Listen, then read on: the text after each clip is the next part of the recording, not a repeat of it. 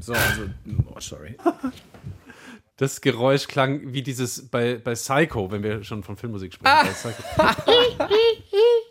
die Frau hinter dem Vorhang duscht und der ja. Typ da kommt. Und Hallo, Hallo. sagt, äh, ich habe gerade meinen Laptop über meinen äh, Balkontisch gezogen und das war dieses rutschige, kreislige Geräusch. Schön, schön. So haben sie es damals, glaube ich, für, für Psycho auch aufgenommen. Die hatten so einen Plastik-Balkontisch vom Baumarkt für 40 Euro und mit dem haben sie das dann gemacht, die Sounds.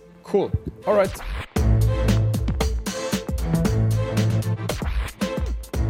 Klassik für Klugscheißer. Hallo und herzlich willkommen zu Klassik für Klugscheißer, dem immer noch neuen Podcast von BR Klassik. Ich bin Uli Knapp. Und ich bin Lauri Reichert. Servus auch von mir. Ich gebe gleich mal einen Hint, was heute unser Thema sein könnte. Mal schauen, ob ihr es erratet. Ich fange mal an.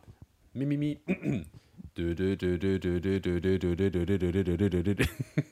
Erkennst du diese Melodie, Uli? Ich habe sie schon mal auf dem Klavier präsentiert in diesem Podcast. Ah, ja, ja, ja. Ich glaube, es ist Scooter. Es ist, glaube ich, äh, Hyper Hyper in der Akustikversion. Also High stimmt schon mal. Es ist die High stimmt schon mal. Es ist die Titelmelodie, die berühmte Titelmelodie von Der weiße Hai, Jaws auf ja, Englisch. Genau. Logo, Logo, Logo, sehr schön, sehr schön. Ja, ich habe auch einen Ohrwurm von einer Filmmusik, wobei es ehrlicherweise eher eine Serienmusik ist. Hast du es schon erkannt? Nee. Ach, die Simpsons. Ach so. Ja.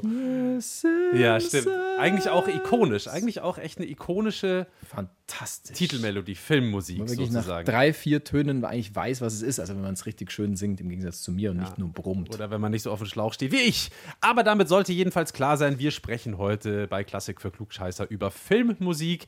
Da gibt es ja viele Bezüge auch zur klassischen Musik. Klassische Musiker, die Filmmusik geschrieben haben, aber zum Beispiel natürlich auch die Instrumentierung. Gibt es ja wirklich riesige Orchesterinstrumentierungen, die Art zu komponieren und so weiter und so fort. Und das wird auch sicher nicht die letzte Folge sein, so viel kann ich schon mal verraten, in der wir hier bei Klassik für Klugscheißer über Filmmusik sprechen werden, auf welche Art und Weise auch immer. Lauri, gibt es irgendeine Filmmusik, die dich jetzt besonders geprägt hat, also mal abgesehen vom Weißen Hai?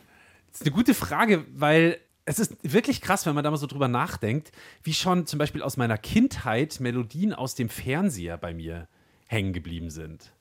Und ähm, ich komme jetzt aus einer Familie, in der wir echt nur sehr wenig Fernsehen durften. Ich hing also nicht den ganzen Tag vor der Glotze, aber sofort fallen mir ein die äh, Melodie von Banana Joe, Bud Spencer Film, Joe, oh Banana Joe, oder ähm, die Melodie der Gummibärenbande, die Melodie von Tick, Trick und Track, die Ritter des Rechts, oder die Melodie von Alf und so weiter und so fort. Und später dann natürlich als ich ein bisschen älter war, Star Wars oder was auch wirklich, wirklich stark ist und ja auch in der Popkultur immer wieder auch gecovert worden ist, etwas aus, der, aus den letzten Jahren, die Melodie oder eigentlich der ganze Score von Game of Thrones. Übrigens geschrieben von einem Deutschen, von Ramin Javadi, ein gebürtiger Dortmunder mittlerweile, aber daheim in den USA. Also das sind so Melodien, ja wirklich für die Ewigkeit, die werde ich auch nie wieder vergessen, glaube ich.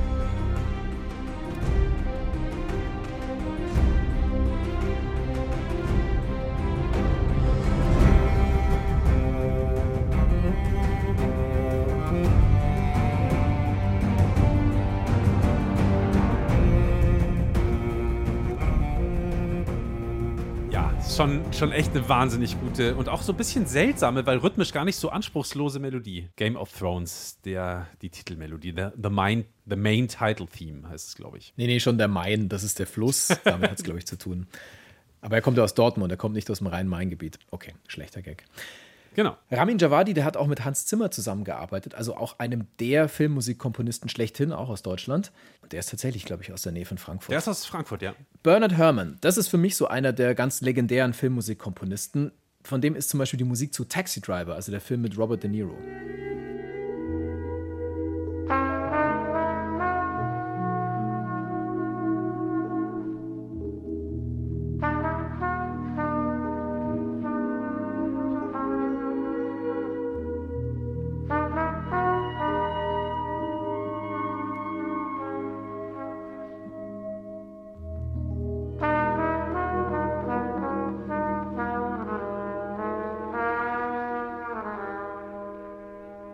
Aus Taxi Driver.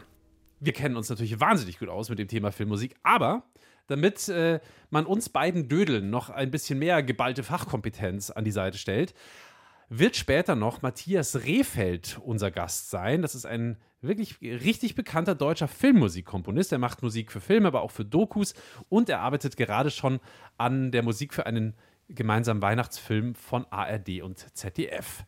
Lauri, wenn ich mich nicht täusche, dann hast du dir doch über diese komische Pandemie hinweg zu Hause so ein richtig schönes Heimkino eingerichtet, oder? ja, das stimmt wirklich, habe ich. Ähm, ich habe unten im Keller, ich hatte so eine alte Leinwand noch und einen relativ alten Beamer und eine alte Couch.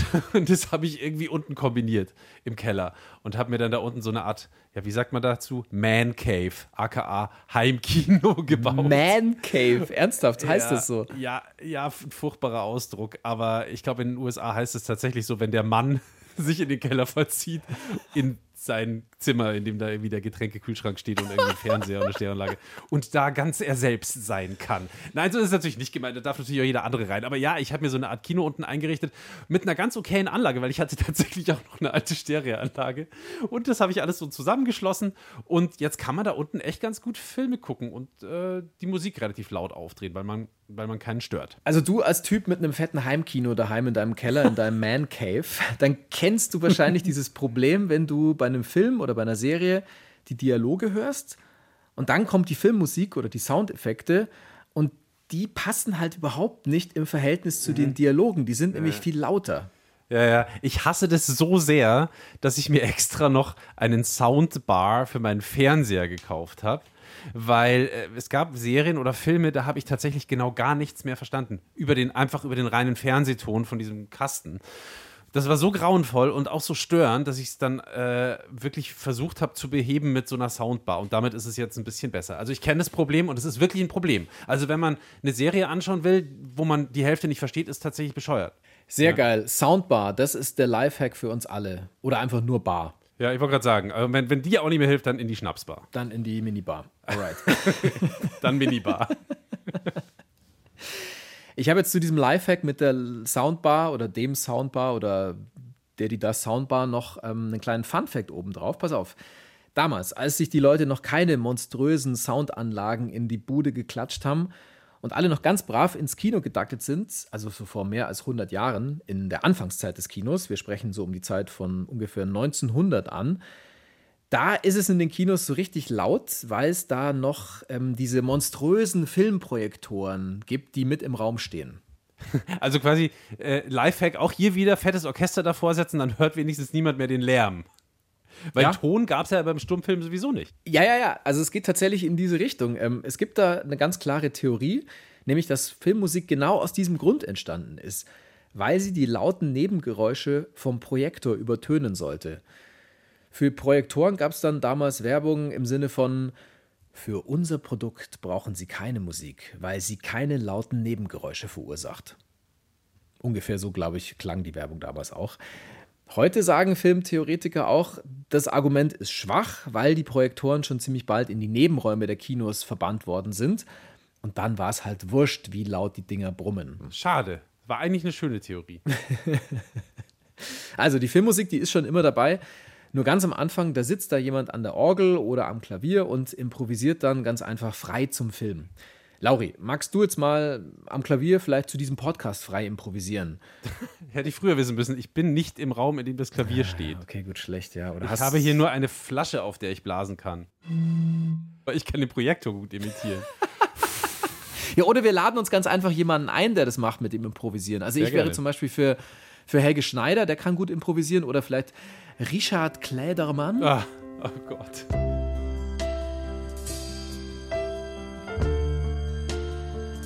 Habe ich voll abgezockt, so mit 10 oder so, fand ich es mega geil. Die Ballade Pur Adeline, ich habe sie wirklich, ich habe sie als Kind rauf und runter gespielt, weil wir das als Noten irgendwie hatten, das weiß ich noch. Und es ist ziemlich pipi einfach zu spielen und es macht voll den Effekt. Grauenvolle Musik tatsächlich. Ja, und das ist tatsächlich auch Filmmusik Echt? gewesen. Ja. Was ein Traumschiff oder? Ja, so in der Art. Wir sind im ZDF. Du bist wirklich haarscharf vorbeigeschrammt und zwar in der alte, in der Krimiserie. Ach wirklich? Da hat das ZDF dieses Stück 1978 eingesetzt und dadurch ist tatsächlich der Kleidermann richtig berühmt geworden. Ach, krass. Und dann mhm. ist meine Mama ins Notengeschäft gegangen und hat sich das geholt, weil sie es bei der Alte gehört hat. Das kann ja. total gut sein. Und dann bin irgendwann ich auf die Welt gekommen. Ja, schau her. Zurück zur ursprünglichen Filmmusik und zu den Anfängen des Kinos. Die Filmzeitschrift Moving Picture World, die gibt den Musikern und Musikerinnen damals einen großartigen Tipp. Er lautet, lasst maximal 10 Sekunden Stille am Stück und ansonsten sollt ihr spielen, was das Zeug hält. So, und wenn man das jetzt weiß, dass da quasi die ganze Zeit beschallt werden soll, damals zur Stummfilmzeit, was kommt einem dann direkt in den Kopf? Dass man durchdreht ja, dass es auf jeden Fall anstrengend wird. Und äh, ich habe dann so Bilder vor Augen von Dick- und Doof-Filmen. Also, ja, stimmt. Die, wo immer ja, gedudelt wird, die ganze genau, Zeit durchgeht. Genau.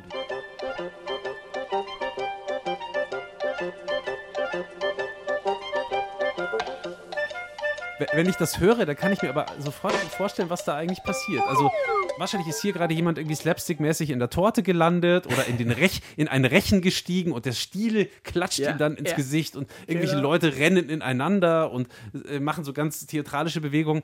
Und ja, die Musik gibt das ziemlich gut wieder, finde ich. Ja, absolut. Und das Ganze hat tatsächlich auch einen Fachbegriff, einen Namen.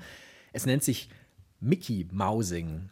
Die Musik erzählt synchron zur Handlung, wie du es gerade gesagt hast. Die Musik erzählt genau das, was wir auch sehen. Gerade passiert.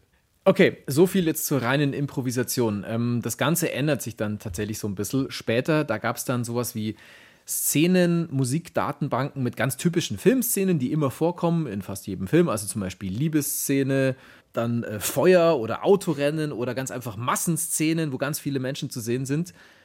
Ähm, das Ganze gab es dann so als kleine Partituren, die heißen Cue-Sheets. So, und jetzt kommt der Leberhaken, die Ohrfeige, der Stoß ins Herz von allen Musikerinnen und Musikern und übrigens auch für ganz viele Schauspielerinnen und Schauspieler damals. Der Tonfilm, mit dem hat sich ganz viel verändert. Bei einigen Leuten vor der Kamera stellt sich nämlich dann heraus, dass sie ganz gut ausschauen und dass sie vielleicht auch melodramatisch gestikulieren können. Sie haben aber nicht so ganz feine und schöne Stimmchen. Und damit war die Karriere dann ganz einfach vorbei. Auch für viele Musikerinnen und Musiker, die in Filmbands zum Beispiel Karriere gemacht haben. Bald gibt es nämlich dann deutlich weniger Live-Ensembles, die da spielen. Weil jetzt ganz einfach Schallplatten parallel zum Film laufen und dann braucht man halt kein Live-Ensemble mehr. Die Tontechniker, die die Plattenspieler steuern, während sie auf die Leinwand schauen, die sind manchmal Musikdirektoren aus der Stummfilmzeit und die Jobs von denen, die sind jetzt auch auf einmal in Gefahr. Die einzelnen Plattenspieler haben eine klangüberlagernde Anlage. Das heißt, die Musik einer Platte kann in die nächste eingeblendet werden. Das heißt, diese, wie hast du sie genannt, Musikdirektoren waren dann quasi ja. die ersten DJs, die es gab. Ja, ja, ja, klar, ja, ja, die blenden das dann über. Wenn ich sage klangüberlagert, dann meine ich tatsächlich so fast schon wie so ein Crossfade. Also Crossfade, ganz ja. billig ein- und ausblenden. Der einfachste Übergang, den es gibt und vielleicht auch der hässlichste. Aber halt der, der funktioniert. Und dann, dann kamen auch die ersten Klicks aufs Ohr. Das war so 1935. Lauri, magst du für alle Menschen, die jetzt nie in der Band gespielt haben, so wie ich, einfach mal erklären, wie das funktioniert? Also ein Klick ist im Prinzip eigentlich nur ein Metronom auf dem Ohr. Das wird im Studio eingesetzt, weil es ja heutzutage eigentlich üblich ist, dass alle Musiker getrennt voneinander einspielen. Und ähm, damit alle das gleiche Tempo haben, haben sie eben einen Klick im Ohr und zu dem spielen sie. Und bei Live-Auftritten wird es verwendet. Ähm, oft hat nur der Schlagzeuger einen Klick im Ohr, damit der das Tempo hält, weil gerade wenn äh, so Zuspieler auch vom Band kommen, dann muss das einfach im Tempo synchron sein. Und aber auch, wenn sich die auf der Bühne herrscht ja so ein ganz anderer Sound und wenn sich da die einzelnen Bandmitglieder nicht so gut untereinander hören, dass sie zumindest aber auf jeden Fall das Tempo halten können, ähm, haben die dann alle gleichzeitig einen Klick im Ohr. Also so funktioniert das. Ja, okay. Cool. Also für die Aufnahmen auf Schallplatte wird der Film dann ganz einfach abgespielt und meistens dirigiert dann auch der Komponist noch dazu. Und alle, die beteiligt sind, also alle Musikerinnen und Musiker, die haben dann eben diesen Klick auf dem Ohr, wie du es gerade erklärt hast. Jetzt sind wir wieder bei unserem Lieblingsegomanen, an dem wir uns ja auch schon lange abarbeiten. Also äh, neben Kanye, The Lords, Yay, wie auch immer, West, ich meine Richard Wagner. Richard Wagner hat ja einfach diese Leitmotive gehabt, die immer wieder wiederkehren. Und ähm, jetzt wurde im Film quasi so gearbeitet, dass einzelne Figuren, die da im Film auftauchen, diese Leitmotive zugeordnet werden. Also wenn die Figur auftritt und irgendwas macht, dann kommt halt auch die entsprechende Musik immer wieder. So, das war jetzt erstmal mein kleiner Abriss in Sachen Historie der Filmmusik. Jetzt hast du gerade Richard Wagner ähm, genannt, der da als Vor Lage gedient hat. Trotzdem wurde ja Filmmusik immer irgendwie auch so ein bisschen belächelt, so nach dem Motto, das ist jetzt nicht so die ganz große Kunst im Vergleich zu dem, was die Meister der Klassik so erschaffen haben. Also wieder eigentlich so dieser typische Klassik-Puristen-Reflex wenn man es nicht in Anzug und Krawatte oder im Abendkleid genießen kann, dann ist es irgendwie keine Kunst. oder wenn es zu viel Spaß macht, dann ist es irgendwie auch keine Kunst. Und wenn es keiner der großen Meister zu Papier gebracht hat, in durchschwitzten Nächten, äh, dann schon gleich dreimal nicht. Und da ist, finde ich, auch schon so ein Loch in der Argumentationskette, weil von den großen Meistern haben durchaus einige Musik für Filme geschrieben. Pfui Teufel! Wie konnten sie nur? Und einen der ersten wichtigen Schritte in genau diese Richtung macht ein ganz großer Name, Uli, dein spezieller Freund, Camille. Ah, Camille Saint-Saëns. Camille Saint-Saëns, richtig, französischer Komponist der Romantik und Stammgast in diesem Podcast. Ja, und ja. ihr kennt ihn vielleicht, weil er den Karneval der Tiere geschrieben hat. Den Karneval der Tiere werden wir jetzt nicht anhören, das könnt ihr aber ausgiebig tun. Damit haben wir uns nämlich schon ziemlich ausführlich beschäftigt in unserer Folge über Tiere und klassische Musik. Auch schon ein sehr szenisches Werk ist dieser Karneval der Tiere, den er äh, da damals geschrieben hat. Und im Jahr 1908 geht er noch ein Stückchen weiter und Camille Saint-Saëns schreibt ein 18-minütiges Orchesterwerk für einen Film namens Die Ermordung des Herzogs von Guise. Das ist ein sehr, sehr alter Film, Uli, ein Stumm, Stummfilm nämlich. Schwarz-Weiß ist er übrigens auch noch gut, im Jahr 1908, keine große Überraschung. Und in diesem Film geht es um die Umstände des Todes von Henri de Lorraine, dem Duc de Guise. Der Soundtrack dazu von Camille Saint-Saëns. Meine Herren, heute muss ich wieder Französisch abliefern. Der Soundtrack, der klingt so.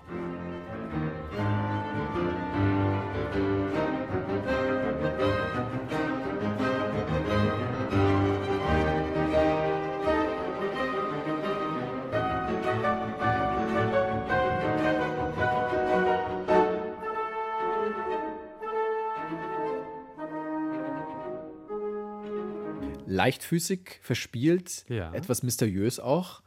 Also ähm, mir sagt dieser Film absolut gar nichts. Und ich könnte natürlich jetzt, ich könnte natürlich jetzt sagen, oh ja, da muss ich mal reinschauen, muss ich mir mal angucken, aber ähm, wirst du nicht machen. Erzähl du doch einfach mal was drüber. Genau, werde ich nicht machen. Also erzähl du doch mal was drüber. Okay, ich erzähle ein bisschen was über diesen Film, dessen Titel, ich sag's nochmal für alle, äh, lautet Die Ermordung des Herzogs von Guise. Und äh, dieser Film hatte zuallererst mal hart Überlänge. Ähm, er ist nämlich ein monumentales Werk von unfasslichen 15 Minuten Länge. Äh. Ja, ja, ja nee, also für frühere Zeiten waren 15 Minuten Länge für einen Film wirklich extrem lang. Diese Zeiten habe ich mir kürzlich mal zurückgewünscht, als ich den neuen Spider-Man angeschaut habe, der irgendwie zweieinhalb Stunden dauert und mit Werbung und Kram sitzen wir halt mal über drei Stunden im Kino. Mit, Maske auf. Schönen Dank auch. Hat, mit der Spider-Man-Maske? Nee, nee, nee, äh, mit Mundschutz, Uli. Ganz so romantisch bin ich dann doch nicht. Hast du keine FFP2 Spider-Man-Maske? Das wäre ganz schön geil. Da hätte ich vielleicht auch diese drei Stunden ausgehalten. Ich habe sie ja auch ausgehalten, weil der Film ganz schön gut war. Aber es war auch ganz schön anstrengend. Egal. Zurück zum Duc von Gies. Filmerisch ist dieser Film auch noch ein Meilenstein. Es ist zwar nur mit neun Einstellungen gedreht worden, aber man arbeitet schon mit so fancy Stilmitteln wie Schuss gegen Schuss. Also wenn eine Person sich mit einer anderen unterhält und äh, beide dann so eine Frontalkamera-Einstellung kriegen, damit man die Mimik auch gut sehen kann. Das ist heute völlig mhm. normal, fällt heute auch keinem Mensch mehr wirklich auf. Äh, damals war das wirklich revolutionär. Also ein Meilenstein der Filmgeschichte, für den Camille Saint-Saëns die Musik geschrieben hat. Und äh, was den Film noch mal besonderer macht, äh, besonderer, besonderer macht, ähm, weil die Filmmusik das erste Werk eines so bekannten Komponisten ist in dem Genre Original-Filmmusik. Also da hat er auch wirklich Pionierarbeit geleistet, dass so ein großer Name sich quasi dazu herablässt, Musik für einen Film zu schreiben. Ja, damit hat er quasi nebenbei auch noch ziemlich viel dafür getan, dass Filmmusik was Ernstzunehmendes ja. ist und jetzt nicht nur irgend so eine Begleitdudelei. Ganz genau. Der hat das auch wirklich hart ernst genommen. Der hat sich richtig reingehangen. Im Prinzip hat er so gearbeitet, wie es gute Filmkomponisten auch heute noch machen sein Sekretär und Biograf hat das mal erzählt. Er hat nämlich gesagt, dass er die Musik Szene für Szene vor der Leinwand erarbeitet habe. Also er hat das total auf den Film abgestimmt, was er da komponiert hat und er geht auch auf kleinste dramatische Details ein. Und deswegen sagt man auch, dass die Filmmusik so gut ist, dass so eine hohe Qualität später im Stummfilm auch eigentlich nie wieder erreicht worden ist. Also schon ein ganz, ganz wichtiges Stück Filmmusikgeschichte, das Camille Saint-Saëns geschrieben hat. Ich, ich stelle es mir jetzt gerade ziemlich schwierig vor. Also ich meine, die konnten doch nicht bei jeder Aufführung da ein komplettes Orchester ins Kino setzen. Nein. Wie ist es denn dann gegangen? Wie haben die das gemacht? Das ging natürlich mit einem Orchester nicht so einfach, vor allem nicht in mehreren Aufführungen. Also hat man die Musik zum Film von einer Grammophonplatte abgespielt. Also auch hier nochmal Pionierarbeit, das wurde dann später ganz normal. Nur, ähm, das vielleicht noch wichtig zu erzählen, nur bei der Premiere, da wurde der Film wirklich auch einmal mit Orchester aufgeführt. Allerdings ohne Camille Saint-Saëns. Und die Geschichte dahinter ist ein bisschen skurril. Camille Saint-Saëns war nämlich ohne Scheiß eine Frostbeule, dem war immer zu kalt und deswegen wollte er Paris verlassen haben, bevor der Wintereinzug hält. Und Oh. deswegen ist er dann gefahren, bevor es kalt wurde.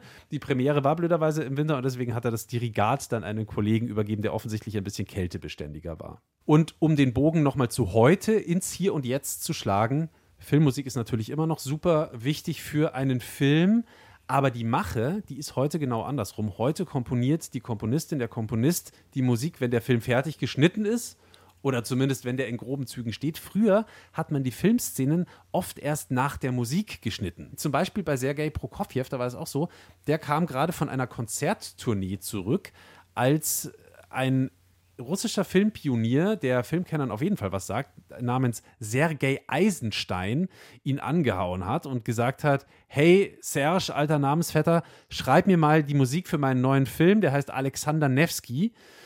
Dieser Herr Eisenstein war selber großer Musikfan und hat Sequenzen in seinem Film dann extra sogar nochmal verlängert, damit die Musik von Prokofjew in Gänze stehen bleiben kann. Und äh, manchmal hat Eisenstein seine Bilder sogar erst nachträglich montiert, als die Musik schon fertig war. Sowas wäre heute natürlich unvorstellbar. Heute sagt kein Regisseur, oh, die Musik ist so geil, ich schneide den Film um, damit die irgendwie stehen bleiben kann. Es klang übrigens so, das gute Stück Filmmusik von einem der größten, von Sergei Prokofjew zum Film Alexander Nevsky.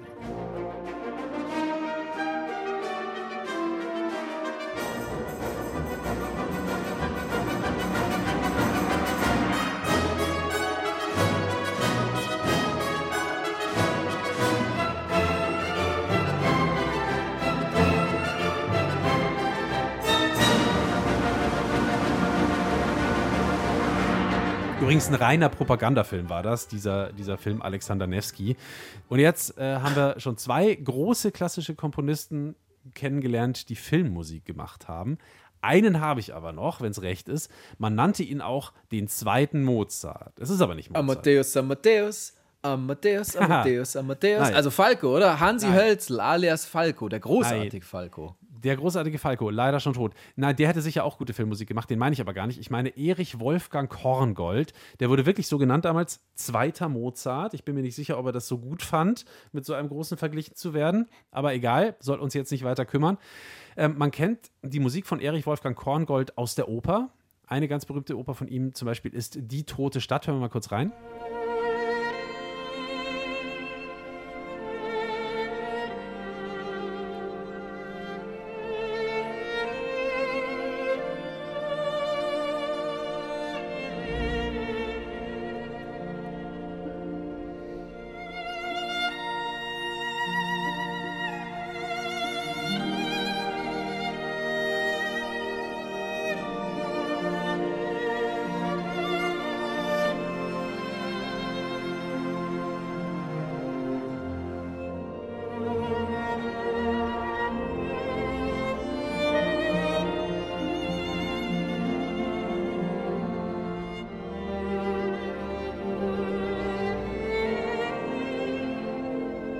Schon irgendwie was von Filmmusik so ein bisschen, gell, Uli? Ja, ja, klar. Genau, und äh, auch dieser Erich Wolfgang Korngold hat sich an Filmmusik gewagt, wobei gewagt irgendwie ein bisschen blöd klingt. Der Mann hat sogar einen Oscar bekommen für die Musik von Robin Hood, König der Vagabunden aus dem Jahr 1938. Ganz, ganz, ganz bekannter Film. Helden in Strumpfhosen sozusagen.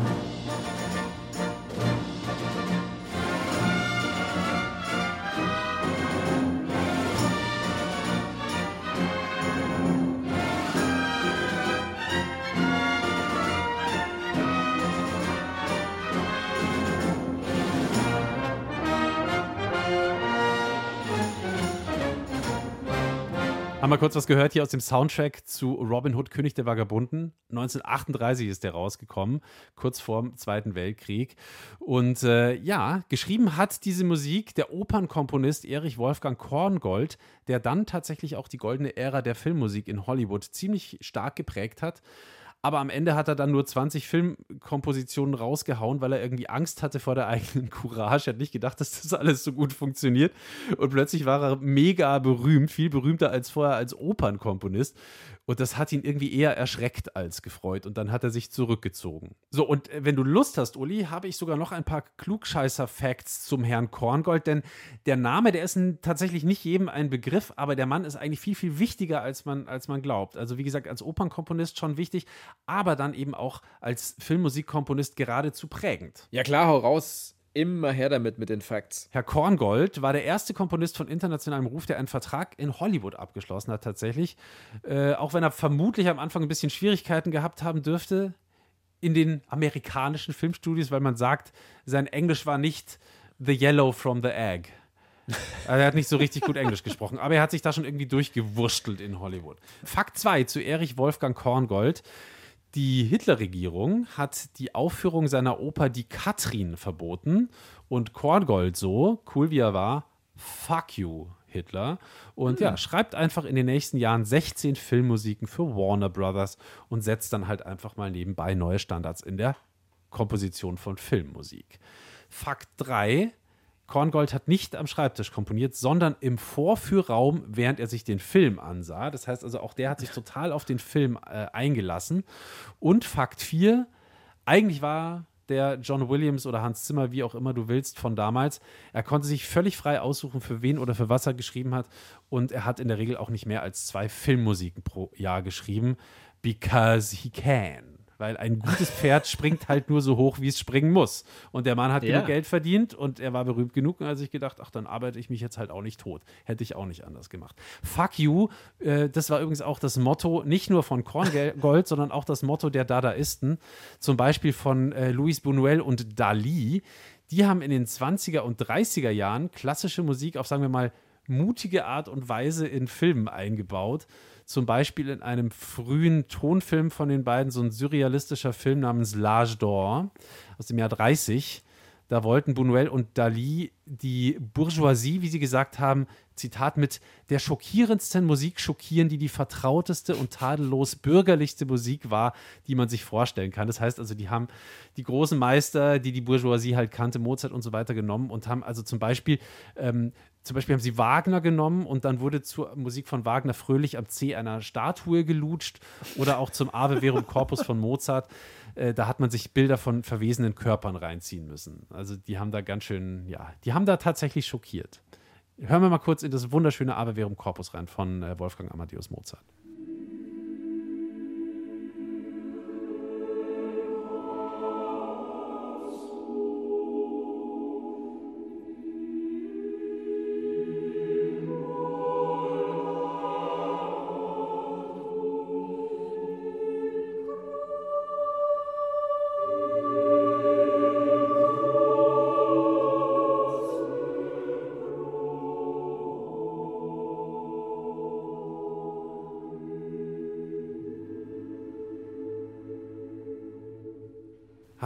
Wirklich wunderschönes Stück, eine Motette von Wolfgang Amadeus Mozart, Ave Verum Corpus. Hier übrigens gesungen vom Chor des Bayerischen Rundfunks.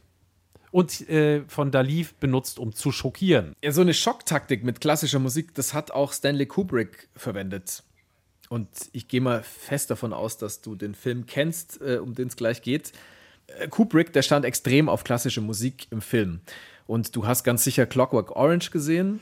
Nicht nur einmal, glaub mir. Den habe ich tatsächlich auch öfter gesehen. Den finde ich einfach so krass. Wahnsinn. Und Das Ding ist halt mittlerweile gute 50 Jahre alt, kam 1971 raus. Ähm, naja, und da hat halt Kubrick Beethoven, den wir ja alle immer wieder in den Himmel hineinheben, in Verbindung gebracht mit brutalster Gewalt. Also, wer es gerade nicht vor Augen hat, ganz vereinfacht gesagt, ähm, gibt es ja immer wieder so Schlägerszenen, wo die Gang vom Alex, das ist der Anführer, Leute zusammenschlägt und dann läuft halt ganz einfach Beethoven.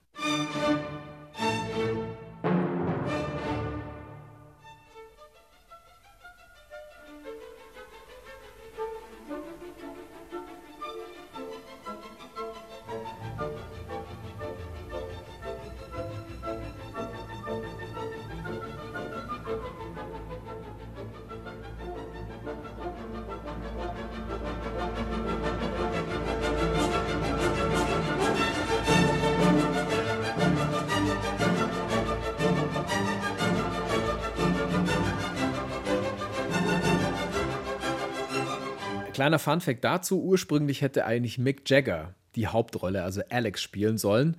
Und dann wäre Musik der Rolling Stones im Film gelandet. So wurde es dann Beethoven. Beethoven hatte halt einfach Zeit, hat die Hauptrolle übernommen, wie wir alle wissen, ähm, hat dann diesen jungen Alex gemimt mit Anfang 20 und hat dann auch dafür gesorgt, dass sein Sound im Film landet, weil er gesagt hat, hey, ich brauche die Tantieme, ich muss ein bisschen Geld verdienen und da läuft gefälligst meine Musik. Das ist natürlich erfunden. Übrigens ein altes Lied von Toten Hosen. Ja. Ähm, ist auch darüber äh, geschrieben ja. worden, über Clockwork Orange. Hey, hier kommt hey. Alex. Vorhang auf für seine Horrorshow der Alex in dem Song ist, ist die Hauptfigur aus Clockwork Orange. Das nur am Rande. Sorry, ich, ich habe dich unterbrochen. Du warst bei Kubrick und der klassischen Musik in Filmen. Du, das ist das Prinzip dieses Podcasts, dass, dass wir uns gegenseitig unterbrechen. So ablädt und beeindruckt. Ja, genau, stimmt, dass man immer übereinander drüber redet, dass man damit nichts keiner versteht. was versteht. eigentlich. also, Kubrick, der hat sich auch in anderen Filmen explizit für klassische Musik entschieden und vor allem sogar gegen die Musik, die extra für seine Filme komponiert worden ist. Also, 2001 Odyssee im Weltraum, ganz bekannter Film von Kubrick. Das Hollywood-Studio MGM, die haben extra einen Komponisten verpflichtet, nämlich Alex North. Der sollte den Original-Soundtrack zu diesem Film komponieren. Ja, und dann hat der Filmemacher Stanley Kubrick klassische Stücke als Platzhalter genommen. Das sind die sogenannten Temp-Musiken oder Temp-Music. Zum Beispiel habt ihr wahrscheinlich alle diese Szene vor Augen, ganz am Anfang, der Sonnenaufgang über der prähistorischen Erde. Und da hört man dann die Klänge von Richard Strauss, also sprach Zarathustra.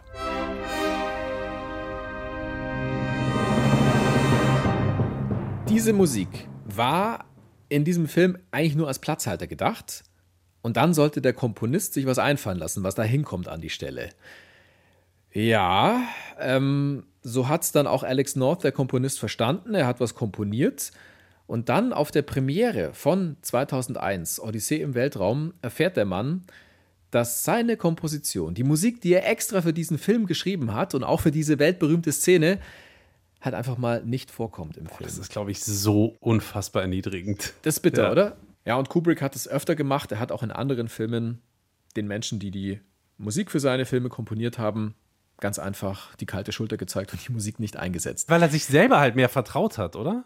Also er hat ja selber sozusagen so klassische Stücke da so als Temp Tracks reingeschoben, damit man sich daran orientieren kann und dann fand er am Ende seine Idee doch viel, viel geiler, die der Filmmusikkomponist. Ja, wir haben uns gedacht, wir packen einfach mal die Originalmusik, die eben in Space Odyssey vorkommen sollte, von Alex North, auf unsere Playlist drauf, damit ihr euch da mal selber einen Eindruck verschaffen könnt. Ob diese Musik gepasst hätte oder nicht, die Playlist zu dieser Folge findet ihr wie immer auf Spotify und die Playlist heißt dann genauso, wie diese Folge heißt. So, und jetzt erweitern wir unser lauschiges virtuelles Zweierründchen um einen dritten.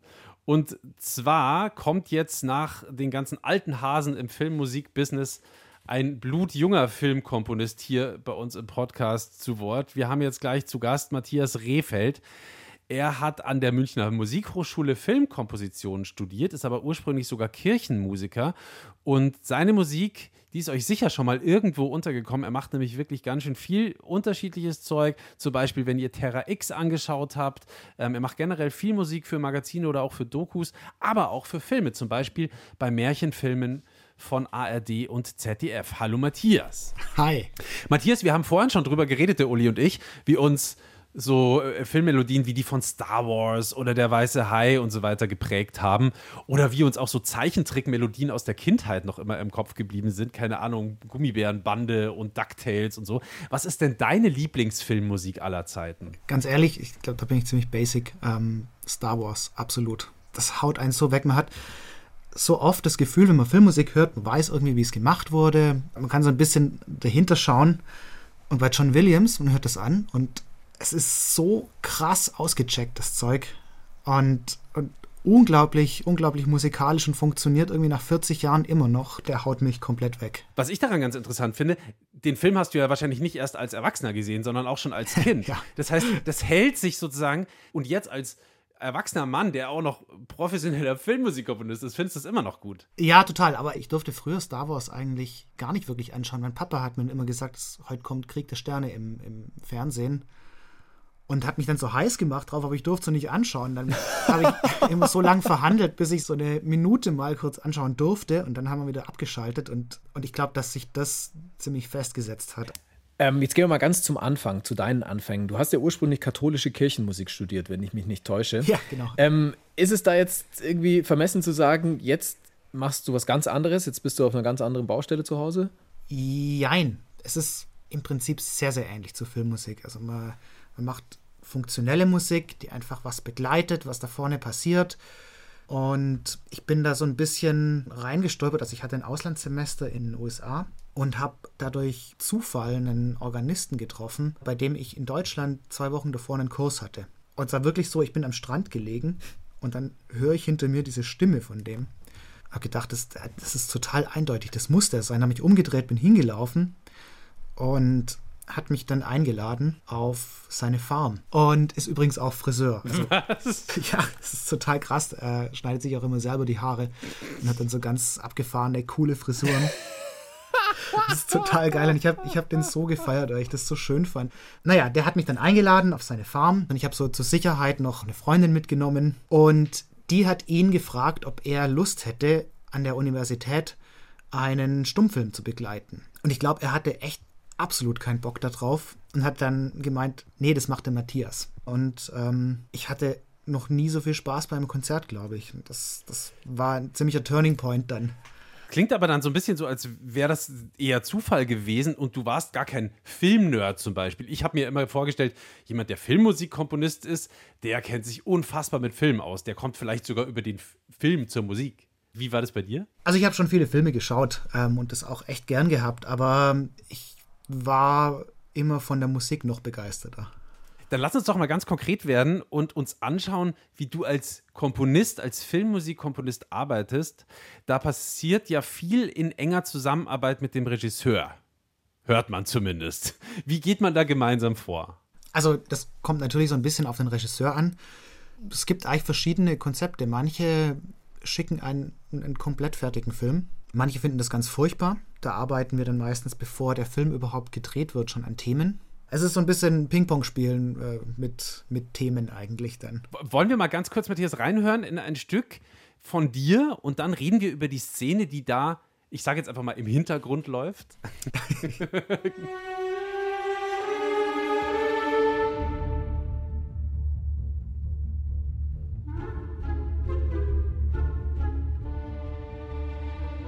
Es ist viel Bewegung drin. Es wirkt so wie kleine Tippelschritte, dann eine schnelle Bewegung, dann eine langsame. Und es passiert ganz offensichtlich eine Menge. Was passiert denn da gerade in der Szene? Das war der Zauberlehrling. Und das war eigentlich diese ikonische Szene, wo dann der Besen anfängt, Wasser zu holen, weil er irgendwie falsch beschworen wurde. Geister, die ich rief. Die Geister, die ich rief, werde ich dann irgendwie nicht mehr los. Ja, genau. Ist es denn so, ist es cool, wenn, äh, oder ist es vielleicht sogar so ein bisschen das Ziel eines Filmmusikkomponisten, dass der Hörer vielleicht schon ahnen kann, was da gerade passiert? Also jetzt nicht natürlich nicht die konkrete Handlung, aber sozusagen so, so, so eine gewisse Stimmung schon, schon erahnt, ohne dass er ein Bild dazu sieht? Also jetzt nicht immer. Es gibt ja auch dieses Werkzeug, dass man genau das Gegenteil von dem macht, was eigentlich gerade passiert. Also sprich, wenn man jetzt irgendeine Prügelszene hat, dann kommt ein lustiger Straußwalzer drüber oder so. Aber im Prinzip, ich glaube, in 90 Prozent der Fälle kann man bestimmt irgendwie ahnen, was gerade für eine Stimmung im Film stattfindet, was ungefähr passiert. Es muss nicht immer jetzt mit der Bewegung einhergehen. Also du musst jetzt nicht immer die Tippelschritte raushören, aber man kann nicht erwarten, dass man innerhalb von 90 Minuten Film oder wenn er Überlänge hat, auch zweieinhalb Stunden, den Charakter so gut kennenlernt, dass man so mit ihm mitfühlt, als wäre man selber in dieser Geschichte. Und das kann die Musik einfach intensivieren und, und größer machen und einem schneller näher bringen. So ein bisschen dann Emotionsbooster. Schöner Ausdruck, Emotionsbooster. Was bist denn du eigentlich für ein Typ, wenn du, wenn du komponierst? Bist du eher der, ich vergrab mich im Studio, so Hans Zimmer-mäßig, ich glaube, der sieht dann wochenlang das Tageslicht nicht? Oder äh, sitzt du irgendwie bei dir zu Hause an der Gitarre auf der Couch und ähm, jamst vor dem Fernseher? Oder, oder wie läuft das? Also Tageslicht habe ich sehr wenig hier, ja. Das, das aber komplett. Ich bin ja in einem Keller und ich muss mich da ein bisschen abschotten, um das, um das gut machen zu können. Also ich kann auch wirklich nicht vor Leuten komponieren. Es gibt Regisseure, die, die finden das ganz cool, wenn man praktisch live mit ihnen im Raum komponiert. Das kann ich nicht. Wenn so einer hinter einem steht und sagt, spiel das nochmal, spiel das nochmal, das, das klingt gut. Ja, das, das, also können bestimmt Leute total gut. Ich kann es überhaupt nicht. Bei mir ist es eher, glaube ich, aus der, kommt aus der Kirchenmusik, so ein bisschen von der Improvisation. Das ist ein mega großer Bestandteil bei Kirchenmusik, dass man improvisieren lernt. Und es kommt einfach viel vom Spielen dann her. Ich sitze dann irgendwie am Klavier und probiere durch die Gegend und irgendwann kommt was raus, was ich, was ich dann irgendwie mehr oder weniger gut finde und dann kann ich daran feilen. Aber es passiert schon beim Musikmachen, weil es gibt ja auch Leute, die sagen, sie haben die besten Ideen, wenn sie was ganz anderes machen. Also zum Beispiel Agatha Christie bei der Krimi-Autorin weiß ich, dass die gesagt hat, sie spült zum Beispiel ab und dann fällt ihr irgendwie eine geile Geschichte ein. Oder bei mir selber ist es manchmal auch so. Ich mache halt was, was man machen muss, wie zum Beispiel eben abspülen, irgendwie Hausarbeit und dann kommt einem eine tolle Idee für was, was Kreatives. Wie ist es bei dir? Das ist eigentlich immer die zweite Option, wenn, wenn mir dann nicht wirklich sofort was einfällt oder schnell genug was einfällt, dann immer was, was einen geistig nicht so richtig beschäftigt. Also Umgraben im Garten funktioniert total gut. Was überhaupt nicht geht, ist, wenn du, wenn du fernsiehst oder liest oder sonst was, da passiert nichts. Wenn du jetzt zum Beispiel fernsiehst oder wenn du konkret einen Film anguckst, den man dir gegeben hat, um dafür den Sound zu machen, wie oft schaust du dir den Film an? Eigentlich einmal, bevor ich anfange. Und dann kann man einmal mit dem Regisseur drüber sprechen und dann geht es eigentlich los. Also, ich meine, man muss sich, muss sich vorstellen, die Zuschauer, die schauen den Film nachher auch nicht fünfmal an und überlegen sich, wie sie den jetzt finden. Also, wenn es nicht ein richtig geiler Film ist. Und von daher ist, glaube ich, dieser erste Eindruck, den man hat, ist meistens der richtigste. Gibt es denn irgendwie so ein, so ein Filmgenre, wo du sagst, oder, oder so ein Filmprojekt, wo du sagst, das würde ich unbedingt gerne mal irgendwann gemacht haben? Keine Ahnung, großer Science Fiction oder was total Lustiges oder keine Ahnung. Es ist bei den Märchen gar nicht so weit entfernt. Ich mag historische Sachen wahnsinnig gern. Und diese ganze Fantasy-Welt in Richtung Herr der Ringe oder erweitert, äh, auch Star Wars, was dann irgendwie doch mehr Science Fiction ist, habe ich tierisch Bock drauf. Dann danken wir dir ganz, ganz, ganz, ganz herzlich für deine Zeit und für die sehr, sehr interessanten Einblicke in die Welt eines Filmmusikkomponisten. Ja, danke euch. Mach es gut und ähm, ja, ich hoffe, dass da noch viele, viele Märchen, vielleicht auch Weltraummärchen kommen werden in Zukunft.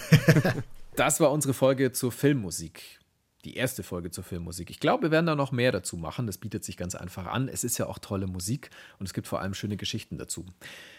Vielleicht war diese Folge so gut, dass ihr sagt, wow, fünf Sterne hat diese Folge verdient. Fünf Sterne, so wie auf dem Walk of Fame in Los Angeles, wo die ganzen großen Stars ihre Sterne haben.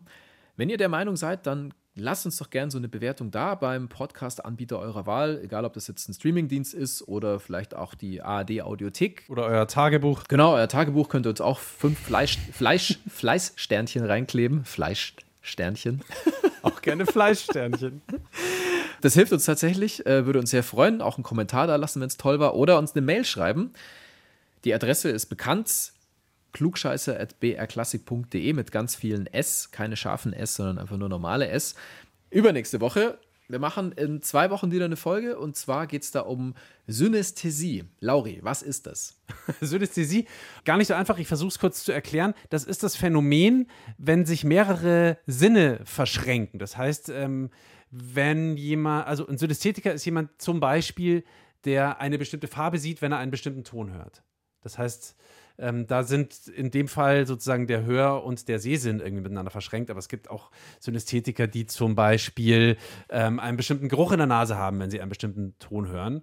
Mit diesem Phänomen beschäftigen wir uns nächste Folge, übrigens voller Neid. Hoffentlich habe ich bis dahin meinen Geruchs- und Geschmackssinn wiedergefunden, denn nach einer überstandenen Corona-Infektion bin ich tatsächlich immer noch geschmacks- und geruchslos. Diese Folge kommt wie gerufen. Also, dass du geschmacklos bist, wusste ich ja, aber. und geruchlos. Kannst gern mal an mir riechen. so, jetzt wird's blöd. Vielen Dank fürs Zuhören und bis zur nächsten Folge. Macht es gut, ich bin Uli Knapp. Ciao. Und ich rieche Lauri Reichert. Servus.